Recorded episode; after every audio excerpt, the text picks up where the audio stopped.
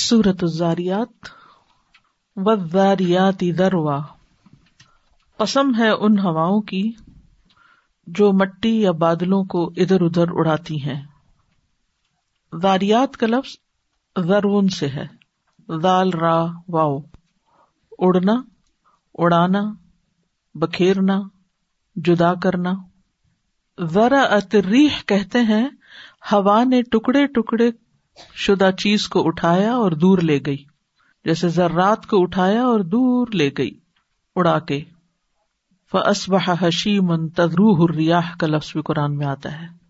تو قسم ہے ان ہواؤں کی جو مٹی کو، پولن گرینز کو، بادلوں کو، ٹکڑے ٹکڑے کی ہوئی چیزوں کو، جیسے آج کل پتے گر رہے ہیں پھول میں، ان پتوں کو اڑا کر دور لے جاتی۔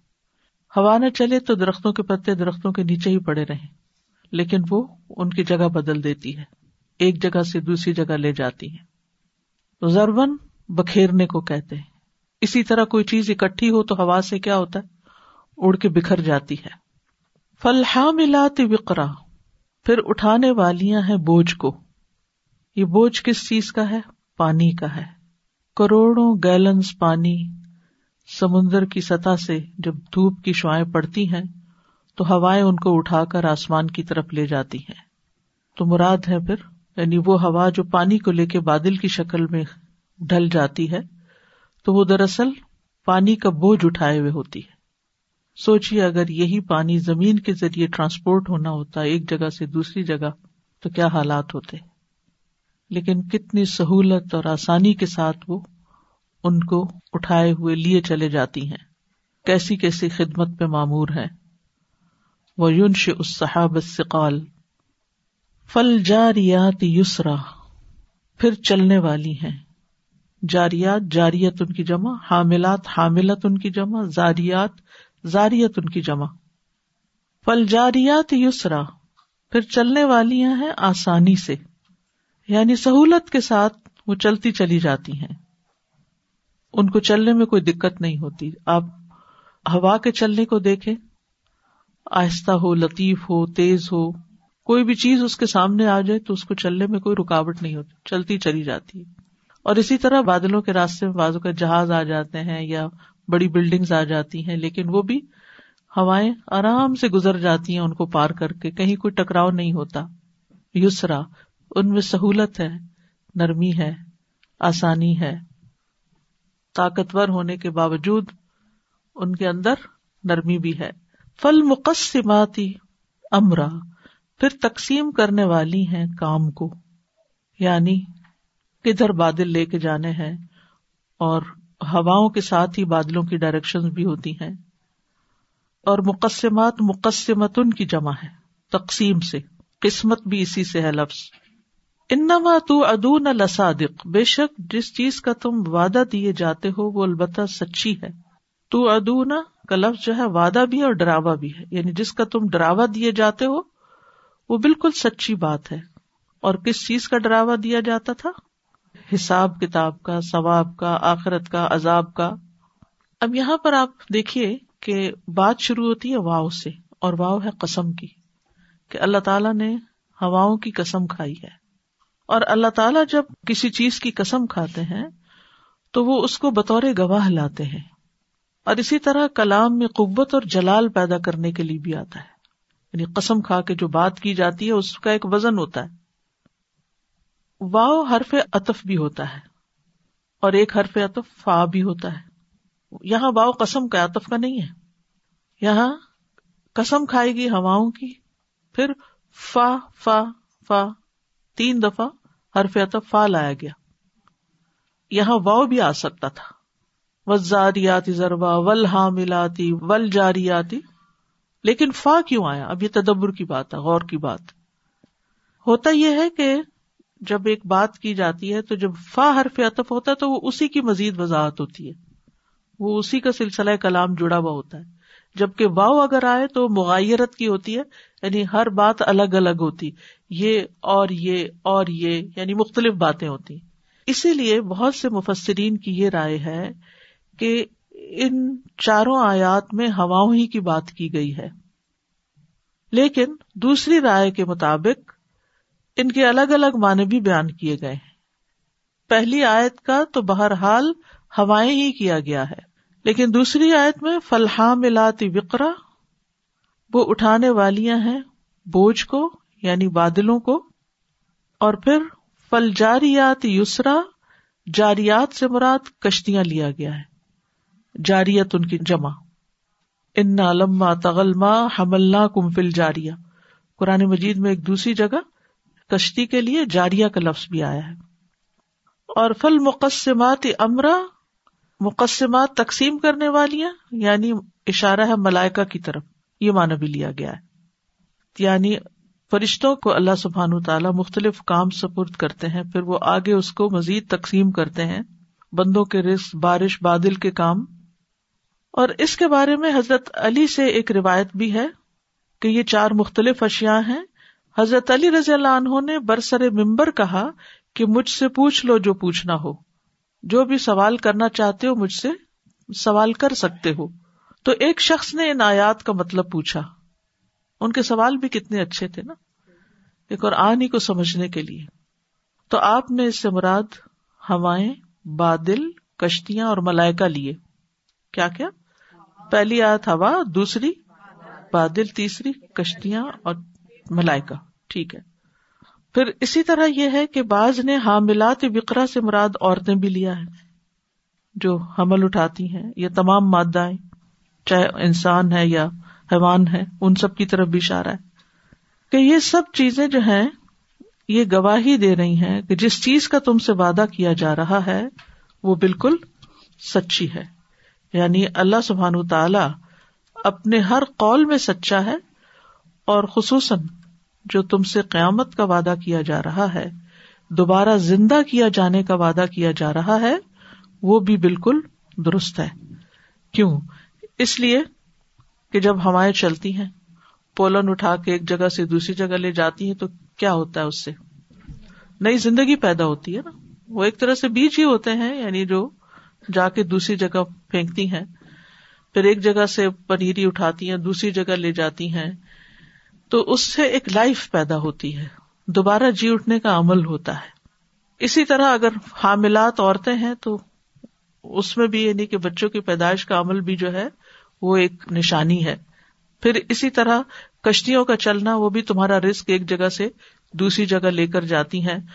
ہر طرح کے ساز و سامان تمہارے ایک جگہ سے دوسری جگہ منتقل ہوتے ہیں، اور ان پر بھی لاکھوں ٹن وزن کی چیزیں رکھی بھی ہوتی ہیں.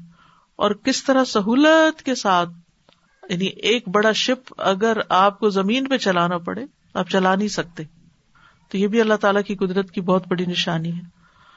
اور اسی طرح یہ ہے کہ ملائکہ جو ہیں وہ اپنے کام کاج بھاگ دوڑ کے کر رہے ہیں، تو جو دنیا کے کام کر رہے ہیں یعنی کہ وہ سور پھونک بھی سکتے ہیں، اور دوبارہ جی اٹھنے کے عمل کے بعد جو ان کی ذمہ داری ہے وہ بھی پورا کرنے والے ہیں. تو چونکہ مکی صورت ہے، مکہ میں جس چیز کی خاص طور پر تلقین کی گئی وہ اللہ پر ایمان اور آخرت پر ایمان ہے، یا پھر ملائکہ وغیرہ پر. یعنی اللہ تعالیٰ کے یہ سارے وعدے بالکل سچے ہیں، یہ ساری باتیں بالکل درست ہیں.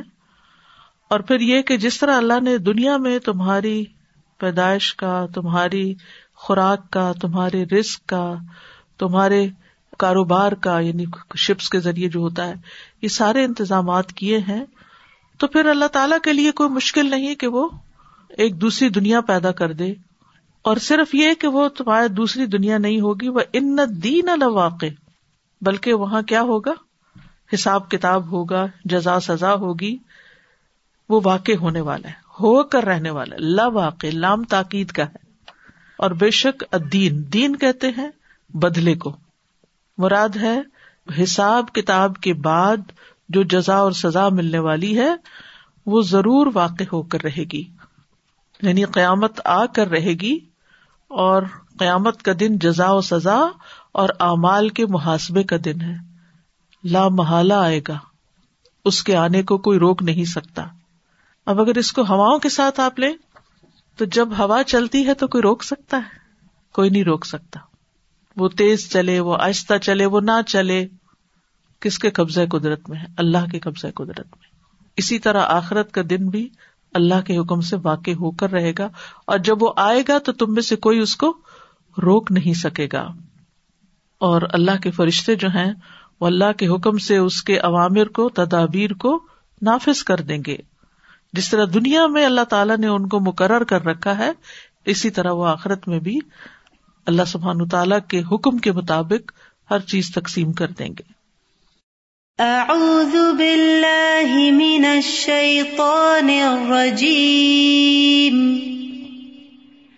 بسم اللہ الرحمن الرحیم، والذاریات ذروا فالحاملات وقرا فالجاریات یسرا فالمقسمات امرا انما توعدون لصادق وان الدین لواقع۔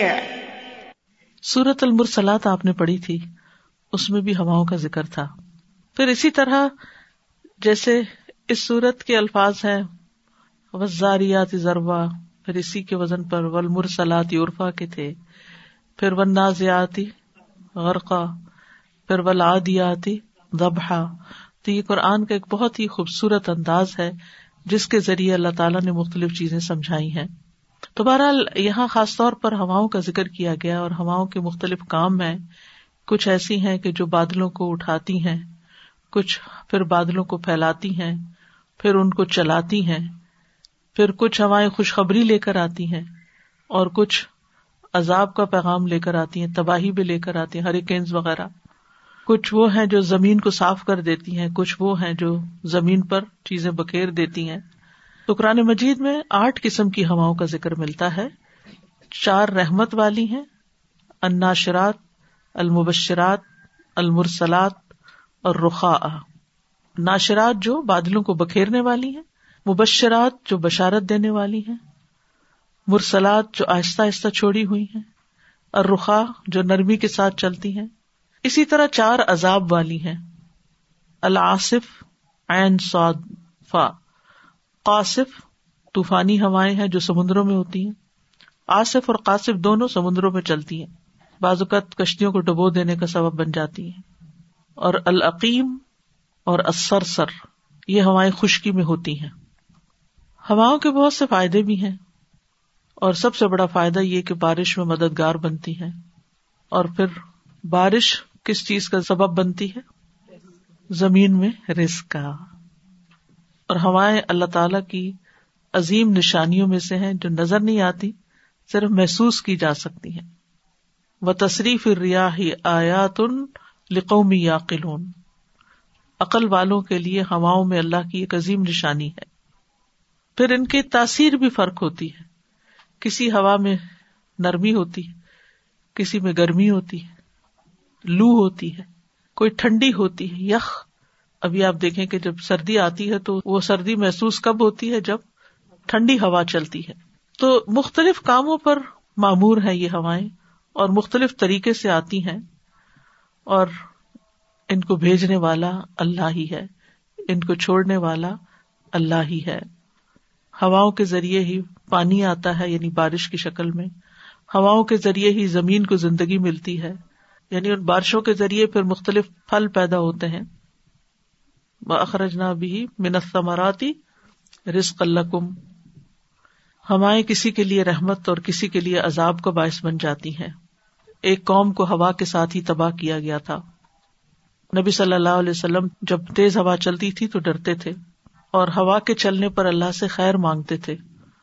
یہاں تو اکثر ہوا چلتی ہے اور بعض اوقات بہت تیز چلتی ہے، تو یہ دعا سب کو آنی چاہیے، اللہم انی اسألک خیرہا وخیر ما فیہا وخیر ما ارسلت بہ واعوذ بک من شرہا وشر ما فیہا وشر ما ارسلت بہ۔ جو ہی ہوا چلنے لگے تو اس سنت پر عمل کر لیا جائے تاکہ وہ ہمارے لیے خیر و برکت کا باعث بنے۔ پھر یہ کہ ہوا کو برا بھلا نہیں کہنا چاہیے، تیز بھی ہوا ہو تو ہوا کو برا بھلا نہ کہیں۔ ابو ہریرہ کہتے ہیں کہ میں نے رسول اللہ صلی اللہ علیہ وسلم سے سنا، آپ فرماتے تھے ہوا اللہ کی رحمت میں سے ہے۔ تو سلمہ نے کہا پس ہوا اللہ کی رحمت بھی لاتی ہے اور عذاب بھی. تو آپ نے فرمایا تو جب تم اسے دیکھو تو اسے برا مت کہو بلکہ اللہ سے اس کی خیر کا سوال کرو اور اس کے شر سے پناہ مانگو. آپ نے فرمایا ہوا کو ملعون نہ ٹھہراؤ کیونکہ یہ تو اللہ کے حکم کی پابند ہے, اور جس نے کسی ایسی چیز پر لعنت کی جو اس کی مستحق نہ ہو تو پلٹ کے لعنت کرنے والے پہ آ جاتی ہے وہ لعنت.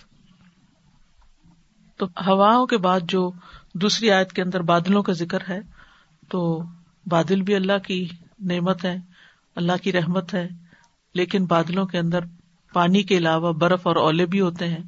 تو غور و فکر کے بہت سے علامات ہیں اس میں کہ کس نے وہ اتنا بھاری بوجھ ان کے اوپر ان ہواؤں نے اٹھایا ہوا ہے, اور کون ہے یہ سب کچھ لادنے والا, اور کس نے ان کو آسمان اور زمین کے بیچ میں ٹھہرایا ہوا ہے. اگر یہ سب کچھ زمین کی سطح پر ہوتا تو کتنا مشکل ہو, اور اگر یہ بہت اونچا ہوتا تو ہمیں کچھ پتہ نہ چلتا. ایک مناسب فاصلے پر ان کو رکھا ہے. اور پھر کون ہے جو بنجر زمین کو ان ہواؤں کے ذریعے, بادلوں کے ذریعے بارش برسا کے سیراب کرتا ہے, کون وہاں مخلوق پیدا کر دیتا ہے. تو یہ سب کچھ اس بات کی دلیل ہے, یعنی بارش کے آنے کے بعد زمین سے سبزے کا اگ جانا دلیل ہے کہ انسان مرنے کے بعد دوبارہ اٹھے گا. انما توعدون لصادق, کہ یہ بالکل سچی بات ہے. اور پھر یہ کہ بادل کوئی شور نہیں مچاتے. ہوا کا کبھی کبھی شور ہوتا ہے لیکن بادلوں کا کوئی شور نہیں. والجاریات یسرا, اتنے معصوم سے لگتے ہیں, خاص طور پر جب بڑے بڑے گالے سے اڑ رہے ہوتے ہیں.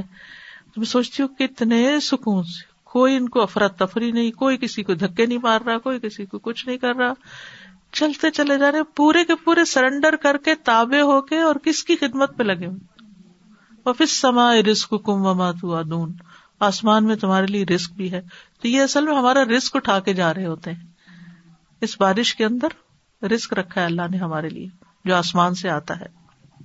اور پھر یہ ہے کہ کوئی باؤنڈریز کی پابند نہیں ہے, ایک ملک سے دوسرے ملک کے اوپر, اور خشکی سے سمندر پہ یا سمندروں سے خشکی کے اوپر آسانی اور سہولت کے ساتھ چلتے چلے جاتی ہیں.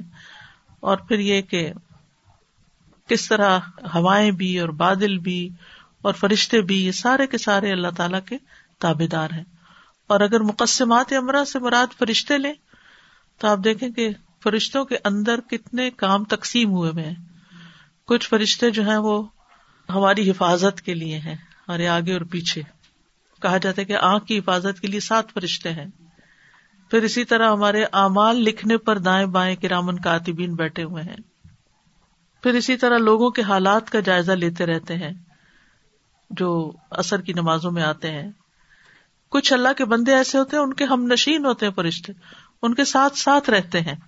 نبی صلی اللہ علیہ وسلم نے فرمایا بے شک بعض لوگ مسجد نشین ہوتے ہیں کہ فرشتے ان کی مجلسوں میں بیٹھتے ہیں, اگر وہ غائب ہو جائیں تو انہیں تلاش کرتے ہیں, اگر وہ بیمار پڑ جائیں تو ان کی تیمارداری کرتے ہیں, اگر انہیں کوئی ضرورت ہو تو مدد کرتے ہیں. یعنی ان کے لیے یعنی ایک طرح سے دلوں کو مسخر کرنے والی چیز. پھر اسی طرح یہ ہے کہ جو شخص رات کو لا الہ الا اللہ وحدہ لا شریک لہ لہ الملک و لہ الحمد یحیی و یمیت وہو علی کل شیء قدیر پڑھتا ہے مغرب کے بعد دس دفعہ, بہت آسان کلمہ ہے لیکن فائدہ کتنا ہے. آپ نے فرمایا جو شخص مغرب کے بعد دس دفعہ اس کو پڑھے گا اللہ اس کی حفاظت کے لیے اسلحہ بردار فرشتے مقرر کر دے گا جو صبح تک شیطان سے اس کی حفاظت کریں گے. اور شیطان کا سب سے بڑا کام کیا ہوتا ہے؟ وسوسے ڈالنا اور پریشان کرنا. پھر اسی طرح جو لوگ نیک مقصد کے لیے گھروں سے نکلتے ہیں ان کے ساتھ فرشتے ہوتے ہیں. آپ نے فرمایا کہ اگر کوئی شخص اللہ عز و جل کی محبت والے عمل کے لیے نکلتا ہے تو فرشتہ اپنا جھنڈا لے کر اس کے پیچھے پیچھے روانہ ہو جاتا ہے. یہ مسند احمد کی روایت ہے. اور وہ اپنے گھر لوٹنے تک فرشتے کی جھنڈے کے نیچے ہوتا ہے, اس کی حفاظت کے ساتھ وہ آ رہا ہوتا ہے. اگر یہ نظر آ جائے تو آپ اللہ کے راستے میں نکلنے اور یہاں آنے کو کچھ مشکل نہ سمجھیں. ہمیں ہوتا ہے نا کہ اچھا آرام سے گھر میں بیٹھ کے سن لیتے ہیں کیونکہ ٹھنڈک ہے, سردی ہے, کیا اب تکلیف اٹھا کے جانا. لیکن اگر وہ فرشتے جو ساتھ اللہ نے لگائے ہیں وہ ہمیں نظر آ جائیں تو اتنا ہم آنر فیل کریں کہ جس کی کوئی انتہائی نہیں, کہ اللہ سبحانہ و تعالیٰ اس طرح قدردانی کرتا اور اس طرح ان کو ہمارے ساتھ لگا دیتا ہے. اور پھر طالب علم کے راستے میں تو اپنے پر بھی بچھاتے ہیں یعنی خاص طور پر نیکی کے کئی کام ہوتے ہیں جن کے لیے آپ نکلتے ہیں، لیکن علم حاصل کرنے کے لیے خاص طور پر جب آپ نکلتے ہیں تو وہ ان الملائکۃ لتضع اجنحتها لطالب علم رضا بما فیہ، یعنی فرشتے بھی ان سے راضی ہوتے ہیں اور وہ اللہ کی رضا کے لیے نکلتے ہیں، اور پھر ذکر کی مجالس کو ڈھونڈتے ہیں اور لوگوں کا وہاں جائزہ لیتے ہیں، پھر جو باوضو رات سوتے ہیں ان کے لیے رات ان کے ساتھ گزارتے ہیں، صبر کرنے والوں کا ساتھ دیتے ہیں، جس کے سلام کا کوئی جواب نہ دے اس کو وہ جواب دیتے ہیں، پھر جب کسی کے لیے آپ دعا کرتے ہیں تو آپ کے لیے آمین کر کے آپ کے لیے دعا کرتے ہیں، صفیں ملانے والوں کے لیے دعائیں کرتے ہیں، لوگوں کو خیر کی بات سکھانے والے کے لیے دعا کرتے ہیں۔ رسول اللہ صلی اللہ علیہ وسلم نے فرمایا، یقیناً اللہ اور اس کے فرشتے اور تمام اہل زمین و آسمان، یہاں تک کہ چیونٹی اپنے سوراخ میں اور مچھلیاں اس شخص کے لیے دعائیں خیر کرتی ہیں اور رحمت بھیجتی ہیں جو لوگوں کو بھلائی کی باتیں سکھاتا ہے، دعائیں خیر اور دعائیں رحمت بھیجتی ہیں۔ پھر سحری کرنے والوں کے لیے دعائیں کہتے ہیں، دعاؤں پہ آمین کرتے ہیں۔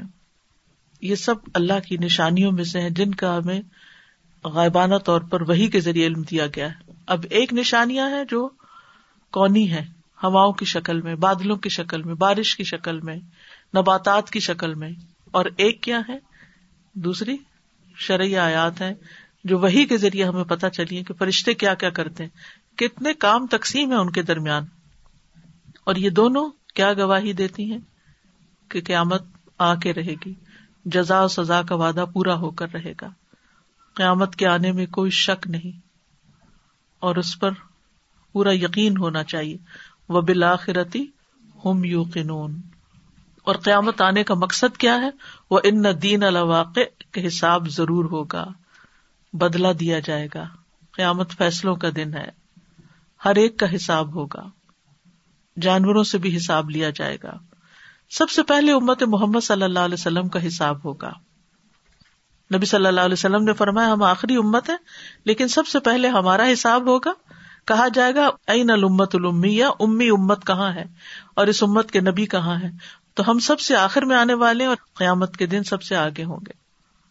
پھر حقوق اللہ میں سب سے پہلے نماز کا حساب ہوگا، حقوق العباد میں سب سے پہلے قتل کا مقدمہ ہوگا، آپس میں کیے گئے ظلم کا بدلہ ہوگا، یعنی اللہ کے حقوق کا حساب بھی ہوگا، بندوں کے حقوق کا حساب بھی ہوگا، ایک ایک درہم اور اشرفی کا بھی حساب ہوگا۔ رسول اللہ صلی اللہ علیہ وسلم نے فرمایا، جس کی موت ایسی حالت میں آئے کہ اس کے ذمہ ایک اشرفی یا درہم بھی ہو، یعنی کسی کا آپ نے ایک ڈالر بھی دینا ہو تو اس کی ادائیگی اس کی نیکیوں سے کی جائے گی، کیونکہ وہاں درہم و دینار نہیں ہوں گے، تو اس معاملے میں بہت محتاط رہی، چھوٹی سے بھی کسی کی امانت ہے، کسی کی چیز ہے، فکر کیا کیجیے اس کو لوٹانے کی، نا حق، نا روا، ناجائز اسی کا کوئی اعمال ہمارے ذمہ نہ آئے، یعنی ہم دنیا میں ہی دے ڈالیں بجائے اس کے کہ قیامت کے دن پھر ہمارے اعمال سے کچھ نکالا جائے۔ نیکیوں اور برائیوں کا تبادلہ ہوگا، جب اعمال ختم ہو جائیں گے تو برائیاں بدلے میں دے دی جائیں گی۔ ہر انسان سے سوالات پوچھے جائیں گے، عمر کے بارے میں، علم کے بارے میں، مال کے بارے میں، جسم کے بارے میں، کس چیز میں گھلایا، دنیا میں دی گئی نعمتوں کا حساب ہوگا کہ ان کو کہاں استعمال کیا، معمولی نعمتوں کے بارے میں بھی سوال ہوگا۔ ثم لتسألن يومئذ عن النعیم۔ اعوذ باللہ من الشیطان الرجیم، بسم اللہ الرحمن الرحیم، والذاریات ذروا فالحاملات وقرا فالجاریات یسرا فالمقسمات امرا انما توعدون لصادق وان الدین لواقع۔ جی استاذہ جی، زاریات کے حوالے سے ایک چیز ذہن میں آئی کہ جس طرح ہم بادلوں کو دیکھتے ہیں، اتنے بڑے بڑے بادل اور اتنی بارش، کتنا پانی اور کتنی برف اٹھائی ہوئی ہوتی ہے، اسی طرح اکثر دیکھنے کا اتفاق ہوتا ہے کہ اتنے بڑے بڑے جہاز بھی جو ہیں وہ ہواؤں کے رخ پر چڑھ اور اتر رہے ہوتے ہیں. اگر ہوا کا رخ ان کے موافق نہیں ہے تو وہ جہاز پھر اس سائڈ سے نہیں چڑھیں گے، ان کے جو ڈپارچر ہے یا آف کرنا ہے وہ ان کے اپوزٹ ڈائریکشن میں ہو جاتے ہیں کہ جس سائڈ میں چل رہی ہوتی ہے. تو سوچنے دیکھنے سے ہمیں کتنی چیزیں قرآن کے حوالے سے پتہ چلتی ہیں. اسی طرح اللہ سبحانہ وتعالیٰ نے کہا کہ الم تر ان اللہ سخر لکم ما فی السماوات و ما فی الارض، کہ ہر چیز تمہارے لیے مسخر کر دیا، دیکھتے ہی نہیں ہو. دیکھیں تو ہمیں یہ ساری چیزیں اور زیادہ آسانی سے سمجھ میں آتی. اس سے میں یہ سوچ رہی تھی کہ جیسے یہاں پر اللہ تعالیٰ نے یہ نہیں کہا کہ آسمان کو دیکھو، زمین کو دیکھو، نظر نہ آنے والی چیز کا ذکر کیا ہے، اور وہ اتنے اہم اہم کام کرتی ہے، اور اس کی اسی پہ ہمارا رزق بھی ڈپینڈ کرتا ہے. اور اس کو اسی لیے شاید اللہ تعالیٰ نے قیامت سے کیا کہ وہ ہمیں نظر نہیں آ رہی سامنے، لیکن وہ اس طرح وہ بھی آ کر ہی رہے گی. سادہ جی، اب تک جتنی آیات پڑھی نا، ان سے ایک چیز میرے ذہن میں آ رہی تھی کہ زندگی کے رواں دواں ہونے کا احساس ملتا ہے یہاں پر نا، کہ ہر چیز جو ہے وہ ایک مسلسل حرکت میں ہے. تو ہم یہ دیکھیں نا کہ کانشیسلی اور انکانشیسلی ہمارا موومنٹ جاری ہے. انکانشیسلی یہ کہ ہم آخرت کی طرف جا رہے ہیں، اور کانشیسلی یہ کہ ہم دنیا کے کاموں میں جو اپنے چلنا پھرنا اور کام کاج وہ تو ہمارا رہتا ہی ہے. تو ہم یہ دیکھیں نا کہ جس مقصد کے لیے ہم گھر سے نکلتے ہیں وہ مقصد ہے کیا، صرف دنیا کا حصول ہے یا آخرت کا حصول ہے. اور پھر یہ کہ ہر چیز کے موومنٹ کی ایک ابتدا ہوتی ہے اور اس کے چلنے کا ایک سلسلہ ہوتا ہے، اور اس کا پھر ایک آخری انجام بھی ہوتا ہے. تو ہم یہ دیکھیں کہ ہمارا موومنٹ آخری انجام پہ کہاں ہونے والا ہے. آپ بات کر رہی تھی نا کہ مطلب زندگی کے رواں دواں ہونے کا احساس ہوتا ہے، تو آکسیجن نہ ہو تو ہم زندہ ہی نہیں رہ سکتے. کہیں بھی ہوا کا داخلہ بند ہو جائے تو آپ دیکھیے کہ ان کہتے کہ دم گھٹ رہا ہے. تو دم کیوں گھٹتا ہے؟ یعنی کتنی کروشل ہے وہ چیز جو نظر بھی نہیں آتی، لیکن ہم اس پہ کتنے ڈیپینڈنٹ ہیں، ہماری لائف اس پہ ڈیپینڈنٹ ہے. ایک تو یہ کہ یہاں پہ یہ معلوم چلتا ہے کہ علم حاصل کرنا کتنا ضروری ہے. اب جیسے ہمیں پتا چلا کہ ہم کتنے امپورٹنٹ ہو جاتے ہیں جب ہم علم کے راستے میں آ رہے ہوتے ہیں، ایک جھنڈے والی اللہ کے جھنڈے کے تلے آ جاتے ہیں. ویسے کہتے ہیں کہ اگر جھنڈے والی گاڑی ہے تو لوگ بڑی روب سے اسے دیکھتے ہیں کیونکہ وہ حکومت کی گاڑی ہوتی ہے. Like usually in the you know like politics میں ہم دیکھتے ہیں ان کی گاڑیوں مرسیڈیز پہ بڑا سا جھنڈا لگا ہوتا ہے، پتہ دور سے چل جاتا ہے جی یہ بڑے لوگوں کی گاڑی ہے. لیکن ہمیں یہ معلوم ہی نہیں تھا کہ ہم بھی اتنے امپورٹنٹ ہیں جب ہم اللہ کے راستے کے لیے نکلتے ہیں. تو علم نہیں تھا. سیکنڈلی، ابھی آپ نے جیسے کہا سانس کی بات، کہ سانس انویزبل ہے بٹ اٹس سو امپورٹنٹ، کہ ابھی میں ریسرچ دیکھ رہی تھی کہ اگر انسان تین دن کھانا نہ کھائے تو رہ سکتا ہے، چھ دن کھانا نہ کھائے تو رہ سکتا ہے، تین دن پانی نہ پیے تو رہ سکتا ہے، لیکن اگر تین منٹ سانس نہ آئے تو نہیں رہ سکتا. تو ابھی میں یہ سوچ رہی ہوں کہ انویزبل اللہ سبحانہ و تعالیٰ کی نعمت ہے جس کو ہم ریئلائز ہی نہیں کر رہے. یہ اگر تین منٹ کے لیے بھی رک جائے تو بس انسان ختم ہو جاتا ہے. تو سب سے زیادہ امپورٹنٹ سے زیادہ سانس ہمارے لیے. جی، اور یہ کتنی خاموشی سے انویزبلی آگے پیچھے ہمیں سرو کر رہی ہے، جس کو ہم دیکھتے بھی نہیں، اس کے بارے میں سوچتے بھی نہیں کہ یہ بھی کوئی نعمت ہے. میں ایگزیکٹلی یہی کہنا چاہ رہی تھی کہ انویزبل ہے. ہم نارملی جو چیزیں ہمیں نظر نہیں آتی ہیں ان کو تو ہم سوچتے بھی نہیں ہیں اور کبھی مانتے بھی نہیں ہیں کہ یہ چیز تو نظر نہیں آ رہی، جن نظر نہیں آ رہے اور فرشتے نظر نہیں آ رہے. اور یہ نہ نظر آنے والی چیز کتنے ہمارے کام بھی کر رہی ہے اور ہماری ہلاکت کا باعث بھی ہو سکتی ہے. یہ نرمی اور سختی دونوں ہی ہیں اس میں. السلام علیکم. ابھی پرسوں جو ہوا چلی تھی پوری رات، مطلب اتنی طوفانی ہوا تھی کہ پوری رات ایسا ہوتا رہا کہ اب کیا کیا اکھاڑ کے صبح لے جائے گی. لائک پتہ نہیں باہر جھولا جو پڑا ہے وہ اڑ گیا ہوگا، اور ہمیں ایسے اپنی اپنی چیزوں کا یاد آ رہا تھا کہ باہر جو چڑیا کا کھانا ہے وہ تو سب اڑ گیا تھا. لیکن جب صبح اٹھے تو جو درخت اتنے خوبصورت، جو ان کے پتوں کے رنگ تھے نا، ایک دن پہلے میں نے دیکھے تھے کہ یہ پنک اور یلوئش تھا، وہ صبح بالکل بغیر پتوں کے کھڑے ہوئے تھے. ایسا کیا انسان کی اوقات ہے، ایک رات میں کیا بدل گیا، بالکل سین بدل گیا. آج سب اجڑا ہوا سا لگ رہا تھا، جب صبح آ رہے تھے تو ایسا لگ رہا تھا سارے پتے زمین پر پڑے ہیں اور یہ جو درخت تھے وہ اجڑے ہوئے سے کھڑے تھے. بڑی عبرت کی چیز، کتنی عبرت آئی آج اس درخت کو دیکھ کے کہ میں نے کہا کتنا ہرا بھرا تھا کل.